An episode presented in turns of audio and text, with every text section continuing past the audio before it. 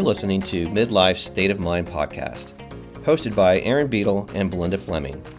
Two gals who dish on all the challenges and opportunities that come with this middle section of your life. Each episode, you'll find yourself going between laughter and tears as they cover all the topics you need to know about midlife.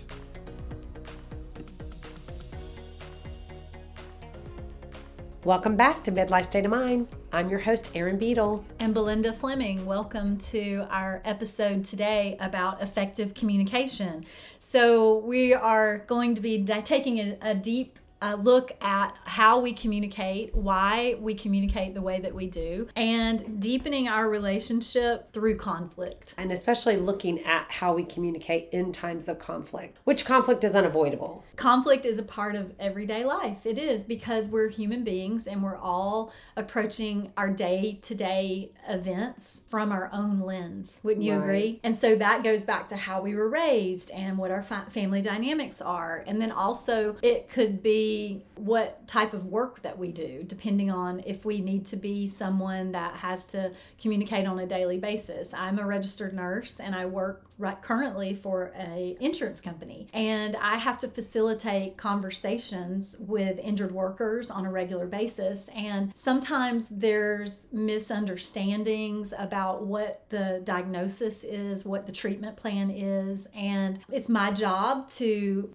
really be intuitive about listening to the information they're sharing with me and where there might be misunderstandings and how I can communicate that better. And then, of course, you know, we can talk about our professional lives, we can talk about our familial uh, relationships. There's so many areas, but conflict is a part of life. Yeah. It is. Well, plus, I was going to add that you manage how many nurses? So, at our, we have four in house nurses and we have other outsourced to vendors. So, those would be field case managers and telephonic case managers that are all registered nurses. So, sometimes it could be upwards of, at any given time, we might have 10 nurses that are managing our, our injured workers' claims and trying to get their best medical care, getting them back to work. So it, it is an interesting dynamic, and most nurses are very autonomous in what they're doing. And so, yeah, I do oversee the nurses as well as carry a little bit of my own caseload and deal with the injured workers directly. And I love my job. My experience is from surgical ICU, many years of working in intensive care, and that is that one-on-one dialogue with families and their their loved one is in the intensive care and that's really sometimes it's very shocking they're not even understanding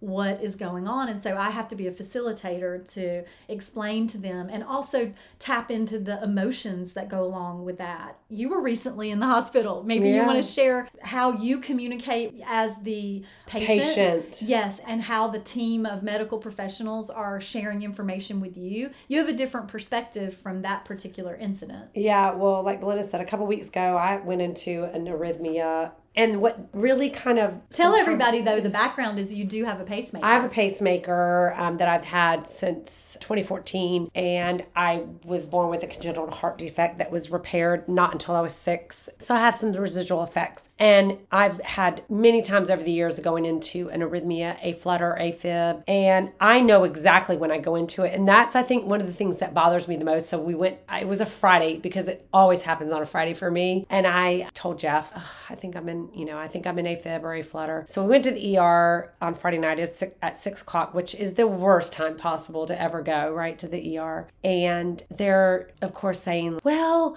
we don't know exactly. I wanted to get shocked because I've been shocked about 10 times. They get me back into a normal rhythm. And if you can do it within a certain window, then you don't have, they're not, there's not a worry about blood clots that can form in your heart when it's not pumping effectively the way it should. And the, the resident's like, well, we don't really want to shock you because we don't know how long you've been in. And I'm like, girlfriend, I have a pacemaker. It will tell you everything you want to know. I'm like, get that bright light, interrogate me. You know, I'm like, put that little, it's not really a bright light, but it's a magnet. And it tells you every single thing that is going on inside that my heart's doing, every single beat. I mean, when they download it. But it, it, it was, it's just kind of funny. And then. So, really, effective communication was super uber important because yes. of the time period that you have to get this handled effectively. I got misdiagnosed. And so I ended up, they ended up releasing me, even though I was still in a flutter and then come Monday when I had to do a transmission to my pacemaker company, and they're like, "Oh, you're in a flutter or a fib." Well, by then I'm past that window, and so I had to wait, get put in the hospital, get put to sleep, have a TEE, which is where they just Put do an on echo, put on blood thinners. So now I'll be on blood thinners for 45 days, and all because trying to be a good patient. I don't want to be a bad patient, but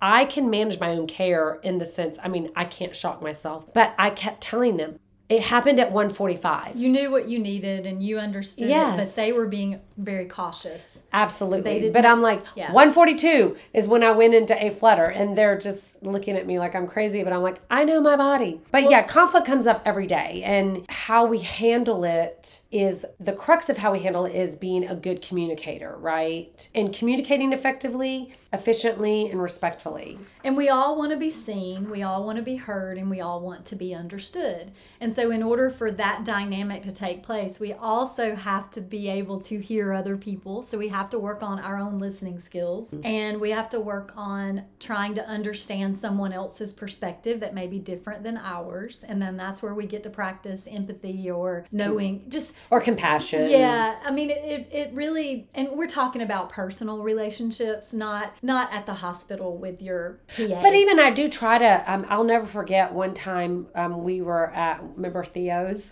yes, and this woman was being so rude to our little favorite Theo's girl Haley, and she was so nasty to Haley and Jeff, my husband. he was taken goes, aback by it. "Oh well, he he called her out. He's like, well, you sure are a joy to be around," which was Mm. not the right thing to say, but He could have said it a li- way way worse than that. That was actually probably a nice way of saying you're being rude. Well, and because he was very protective of Haley. So she was just looked at him like she couldn't even believe that he called her out. And he's like, There's a better way for you to say this, you know, blah, blah, blah.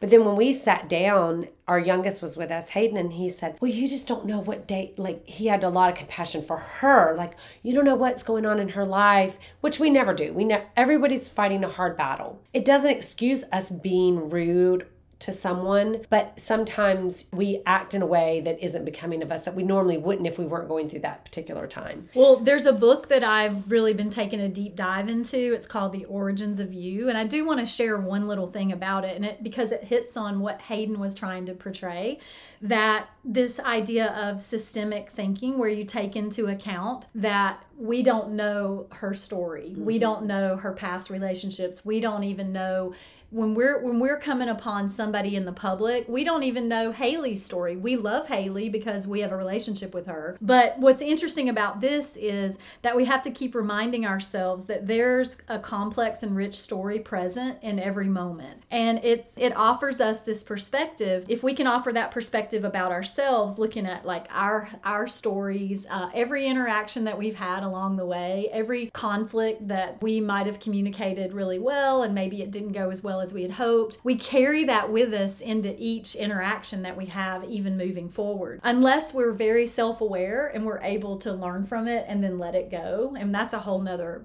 uh, episode. But what I love about this is that what a gift it is to be able to see ourselves and others through this systemic lens. What a gift it is to understand that what's happening right now in this moment isn't just about this moment. It's really about every moment that predates it. So, can you imagine how much we could change our communication if we could remember that about others and about ourselves? It's so interesting that out of the mouth of babes, your son Yes. is over there saying, Mom, Mom, but think about it. We don't know what's going on with this lady today.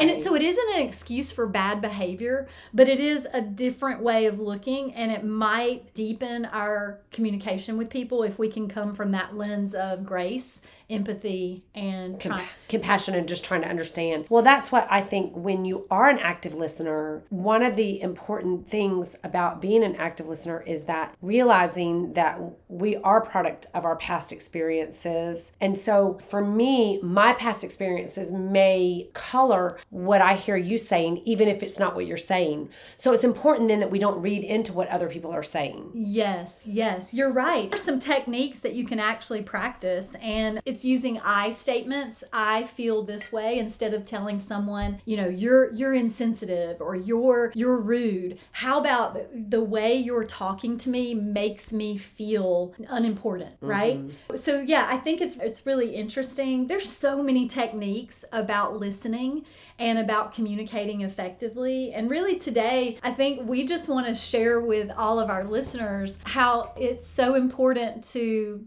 think about how we interact on a daily basis because it makes our lives that much more enriched if we can find better ways to communicate. And so we even looked up the four gates of speech. Maybe you guys are familiar with it. It is number one, is it truthful? Number two, is it necessary to say? Number three, is it the appropriate time? And number four, is it a kind thing to say? So maybe a more subtle practice of the four gates is that how you talk to yourself. And I talk to myself a lot, but not in a negative way. And I know there are people that struggle with that, and I don't want to be insensitive to that. So, if we have listeners that do have negative self talk, this is an actually a really nice thing to practice the four gates of speech right. with yourself. With yourself, personally. right? So, what what's your talk? What what's kind of talks going on with you, girl? Oh, well, so, I have never had negative self talk, and I also ha- I do struggle to understand or to really identify with that because I don't understand it. But it's funny because I I'm not going around all the time like, "Hey, girl, you're so hot. You're it. You got." Got it going on. Maybe I should because I mean she sounds like a badass. I love it. I love it. So so maybe we take a minute and just ask ourselves, hey, what are we telling ourselves? Yeah. How are we thinking and talking to ourselves? Because I love that. That is so fun and cool because maybe just one day out of the week we do walk around and say yeah. that to ourselves. It's like I, I am bad. Yeah. I know it. it's like how athletes have their at bat music, you know. I have this big energy song as my, you know, at bat music. All right, I'm I'm go- coming out. but I think when oh, right. the thing about conflict when we encounter it our usual response is to react mm-hmm. is to get reactive, right? And that is where I have had to, I mean, I've it's been a practice since we started our yoga practice, our yoga teacher training practice, is really looking at my patterns of reactivity. And it's funny because even my kids, Jeff, noticed that once I started doing yoga on a regular basis and really walking the path of yoga, that I, I got much less reactive. Mm-hmm. You know, I started pausing. And I think it should be allowed you should be allowed to call a timeout. You know, when you had a toddler who was getting wound up, you know, you'd say, All right, buddy, you need to go and you need to go to your room and take some quiet time. you know, it wasn't like a punishment. It was more just to remove you from the situation. One of my first yoga teachers used to say, if any if anytime you're ever getting in a conflict with somebody, just drop down into child's pose and really freak them out. you know, he's like it'll definitely like de-escalate the situation. And I think but what it is is oftentimes when we get into conflict, you know, we get into that fight or flight which is it's our survival. Right. You know and we I don't mean, want to walk around in that. It's not it's very unhealthy for us on a physical level a medical level. It can it can really be the basis for us to have chronic illness oh well it's it's very stressful. Yeah. i mean you know it causes stress in your body oxidative stress but our bodies our parasympathetic is the rest and digest sympathetic is the fight or flight. It doesn't differentiate like, oh, this is a small conflict. It's all prepared to run from the bear in the woods, right? to fight or flight. Maybe you freeze. Danger, danger, right. And so you're going to have the same biological, physiological reaction, whether it's a small conflict or a large conflict, right? We get that whole, there's that whole cascade of adrenaline and all of that. But what we have to do then is maybe take that moment to pause and breathe and remind ourselves that, okay, we're not going to have to you know, fight the bear in the woods. This is just, I'm having a conflict like I had a few weeks ago. If you listen to the podcast on Don't Be a Karen with the lady at the gym, this was not a conflict that I had to fight to the death with her, right? Mm-hmm. It was more mm-hmm. just like, oh, Karen, Karen, Karen. Those Karen conflicts, they creep up and they catch you when you least expect it. Absolutely. That's the interesting thing about Karen conflicts. So, regardless of whether you're engaging in a conflict that you are initiating or you've been caught off guard by a conflict that someone else has perceived and now they're presenting it to you. So now you're dealing with their reactivity mm-hmm. and your reactivity. And we got to pay close attention to when, when those things happen, how we respond. And we want to make sure that we don't keep repeating those negative patterns. Absolutely. Because Karens are not going away. As the last time I checked, they are they are really alive and well. And you make it sound like it's a plague.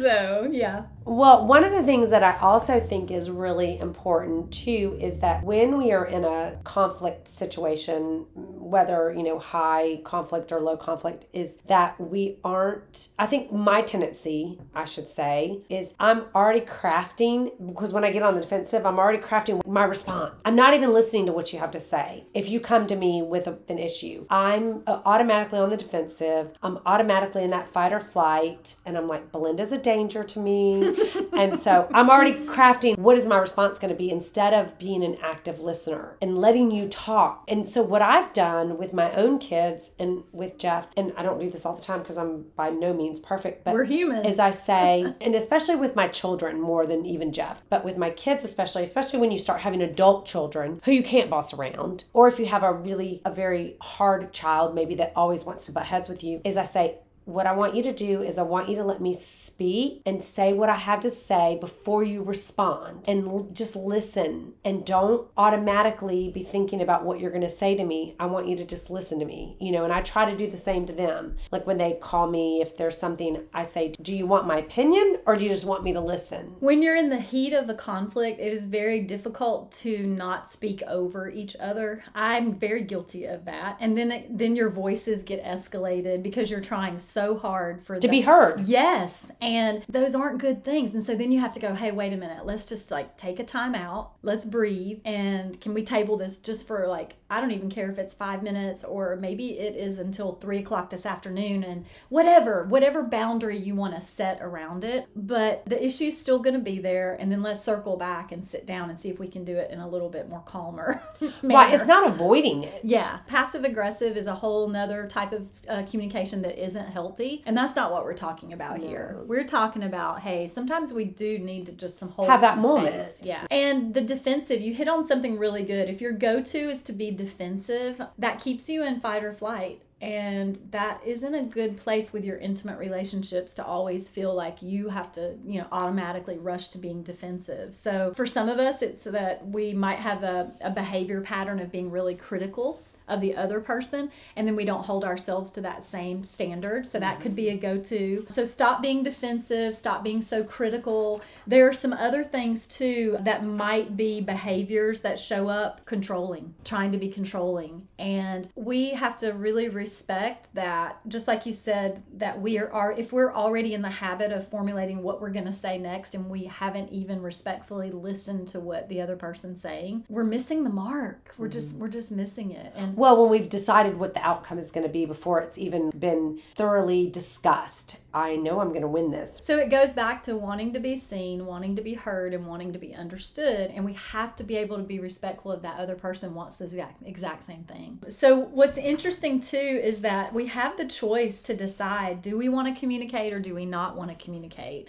And so that's where discernment comes in. We practice when we're in a situation where you you have this moment that you get to decide is this person even wanting are they in a place that they even want to understand me and see and hear my side of it. And if there's patterns of behavior if it's an intimate relationship where you have a long history and you both go into this dance of however the same thing over and time, over and over. Right. It's interesting because what happens is we can at that point make a decision to communicate communicate or to not communicate. And again, that isn't avoidant either. That's making a decision if you feel like you're at the point where someone has now chosen not to understand you and even give you space to, to share what you're thinking. Sometimes you are better off just moving on. Save your breath and learn how to really honor your boundaries. And I do think this is this might be when relationships sometimes you, you have to realize, wow, if they've already made up their mind not to understand me and I've made up my mind not to understand them. Is it worth pursuing this relationship anymore? Yeah, it might be the ending of something, right? Yeah. Well, I think it's also important too when you're communicating, obviously being very clear and concise and respectful, but also not beating around the bush, like being very precise in your words and saying what you mean. And I've always said this with my relationship with Jeff is I've never made him guess how I'm feeling or what I'm thinking. And so like you said about being passive aggressive, I've never been like, I'm fine. I might say, I don't want to talk about it right now because I feel really emotional about it right now. And I might say some things that I don't want to say because I'm in a space of being very emotional. So, can we just talk about this later? We said it's taking a time out, taking a moment to breathe, or maybe clarify my thoughts or and you don't I'm want to talk in code to your husband or your spouse or anyone. You want to you they they shouldn't have to guess, right, right? what you mean. Yeah. And what's interesting is I'm going to be leading a yoga retreat in June up in the Blue Ridge Mountains. And the focus, the theme is the four agreements. And if you haven't had the opportunity to read it, um, It's an incredible book. yeah, and it's a quick read and Yes. it's really very simple. So, for example, the first agreement is be impeccable with your word. It sounds very simple, but it's very, very hard to do sometimes if you have the type of personality that wants to avoid conflict. You think that by avoiding conversations, the hard conversations, that you're somehow going to avoid whatever feelings that come along if there's disagreements. But the truth of the matter is You're just putting it off. you're just delaying it, right? and probably making it worse. Absolutely. And so, what's interesting about this is that your word is the power that you have to create. Your word is the gift that comes directly from you. And you, and so, when we're speaking to people in meaningful conversations, first of all, we have to know what it is that we want and desire, or whatever it is is the issue, and be crystal clear about it. And if you don't even, if you haven't even spent time within yourself to think about what it is you're even asking or wanting to negotiate or whatever the issue is, how can you be impeccable with your word if you mm-hmm. if you don't even know what it is that you even want? So I think it's important that we don't just spew out words without giving some reflection of what what is our motivation and what is the issue and that we perceive and then when we do speak we speak with the four gates right the the, the four gates of speech Right. and and again, is it necessary? Is, Is it it true? truthful? Right. And if we are talking to someone and maybe we don't have all the facts, um, then maybe we something shifts within us when we realize, oh wow, I made a mistake here. I, I thought this is how it played out, and that's where good listening comes in too, because you may think you have all the facts and you may think you have it all figured out, but mm, sometimes we don't, and sometimes we have to be willing to say, oh wow. I made a mistake or I, I didn't understand that that is, is how it happened. And then, of course, is it the appropriate time? Is every time that a conflict arises, do we have to always state our case? Do we always have to be right? Those are defensive means that block a successful, effective communication, too. I don't know. What's your experience with having to be right? yeah, I do like to be right. I'll admit, but in my defense, I'm a right a lot. I'm just kidding. no, I've had to learn sometimes that being right is less important than being kind and also having peace. I'm very confrontational just from experiences of growing in up. personal and family relationships or Yes, in I just and I don't mean I'm going around some little steroid, but if there's an issue, I just want to meet it head on. I think is maybe a better way of saying it. So if something's bothering me, I want to get it out of the way. And I want it done. I want the same thing for whoever I'm in the relationship with. So if something's bothering one of my kids about me, and they have told me things like, Mom, please don't do this or mm-hmm. whatever. I don't, this really makes me feel, you know, this way when you do this. If I bring up, you know, funny stories from when they're little or whatever. and, and it embarrassed them. Totally. Right. And I just think it's so funny and cute. And they're like, no, it's, and, and I'm like, okay. To me, it doesn't seem like a big deal because it seems funny and cute. But to them, it's it's disrespectful. They feel like it's disrespectful to them and it bothers them. And so even though I don't agree with them, You're taking into consideration their feelings. their And so. I say, okay, I won't do it anymore. I apologize because I my intention would never be to make you feel less than. What's so lovely about that whole interaction is that you're teaching your your children to say what they mean and to express how something makes them feel. They're being really good communicators when they do that. Right. Well, my mom was telling me, I talked to her today, and my middle son, he had not gotten a lot of sleep the night before, and he lives with his girlfriend, and I guess they had had some words. He was maybe a little bit grouchy. And my mom said that while she was taking him to school, he called his partner and said, I'm really sorry. I know I was short and I snapped at you. So he took responsibility very quickly, and it definitely made me Really proud. yeah, I was like, yes, okay, finally. All those years of heartache and gray hair maybe is paying off. You don't have a tendency to have to be right, though, do you? yes. I mean, when you when you really think that you've researched, you and I both love to do a lot of research, and so when someone's speaking to us about something and we've we think that we understand it maybe even better than they do, and then it's like, no, no, no, and and there's this need to want to correct someone if their information might be a little different than what we think the information is, and so I do. I have to catch myself for, because I don't want to be that person that's mm-hmm. always thinking that I'm the know it all in the room. I don't want to be like that. But I do think that sometimes I'm sitting there going, yeah, I knew that. I know that. You know what I mean? But you do a good job at regulating yourself because you don't come across that way. well, that's good. That's good. So, I mean- but I do like to be right, just like you. Well, of course. I'm like, who d- who wants to be wrong? I mean, except for that, like I do love when I learn new information, but I think both of us take a lot of pride, like you said, in being educated and not just taking the surface answer. We like to dig deep and, and, and have an out. intelligent response, have intelligent conversations. But I also really respect when someone says, I don't know. And I've learned, and I actually have practiced with my yoga students let your yes be yes, let your no be no. And if you don't know, be honest and acknowledge that you don't know. There's no shame in not knowing. Yeah, Because yeah. then once you decide that you don't know, you can find out and you can know if you have the desire to learn. I just think it's a really conscious way to practice communicating to be really mean what you say, say what you mean. And if you don't understand or if you don't know something, acknowledge that too. I- Yeah, I love that. be respectful and be honest. Um, people will, will, at the end of the day, that's what they're going to remember. And there's no shame in saying, I don't understand or I don't, I don't know. One thing I've always respected about you and really admired is that you are very forthright in a very kind way. Like you don't have a problem with conflict. So there's never a worry about, well, I wonder, Belinda, it's very clear, but you do it in a way that is very kind and appropriate. Well, I appreciate that. I really try to, and I I am very forthright. It is I can't I don't have a good poker face or any of those Right. kinds of You're like, things. I can't pretend.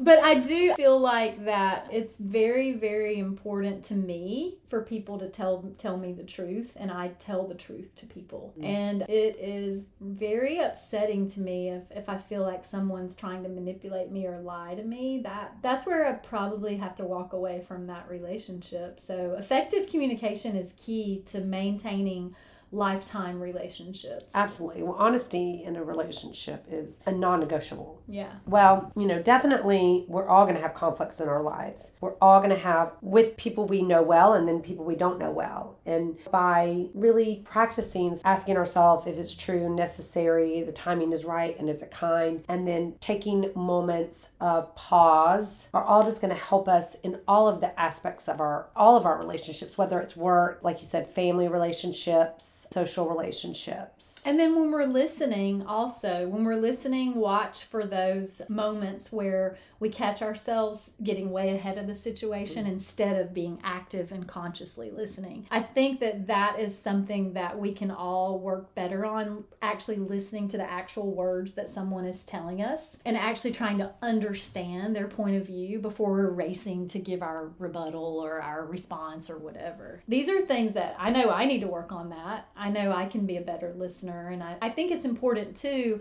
to sometimes, so what you're saying is like repeat back to someone so that, that they feel understood and heard. Right, to say what I'm hearing you say is this. And then let them validate if Right. that if that is or isn't what or they, they can clarify. That is, I think, definitely one of the things that humans do, and I think for a number of reasons that we craft our response. One is we're, we want to relate to somebody, and we think that by having a quick comeback is a way to like develop that rapport further. Also, I think part of it is and I've done no research on if this is correct or not. I'm just going off of what I, right.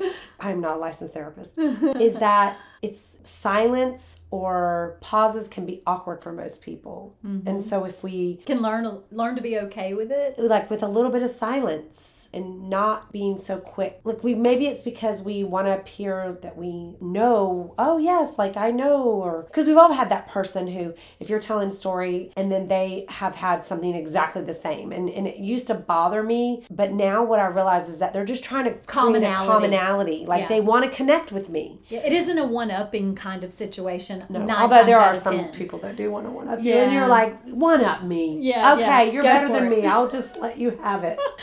but yeah, definitely, it's like all want to connect, and so I think that's. But we have to be able to connect effectively, and so by being able to negotiate conflict is going to just strengthen our connection with somebody. because it is unavoidable and how we communicate really is how rich our lives are going to be how well we can communicate is the opportunity for us to have rich and meaningful interactions with people One more little thought I was going to have is because, you know, I've only had boys, you've had boys and girls, is that it's really funny because I always said with boys, being a boy mom, is boys were great because if they had a conflict, they may just punch each other, but then they got right past it. And I'm not in advocating violence people okay? Physical violence. But they would they'd get the little tussle and then they'd be on. But girls would be like you're not coming to my birthday party. And they would hold that grudge you know? Like i'm not inviting you.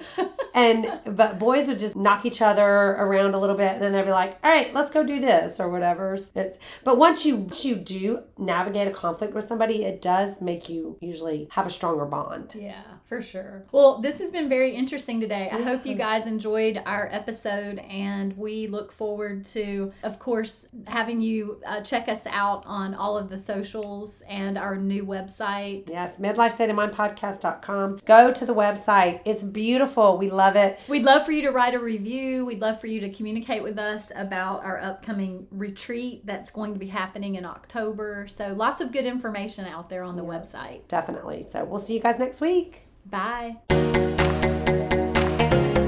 This has been an E Squared production.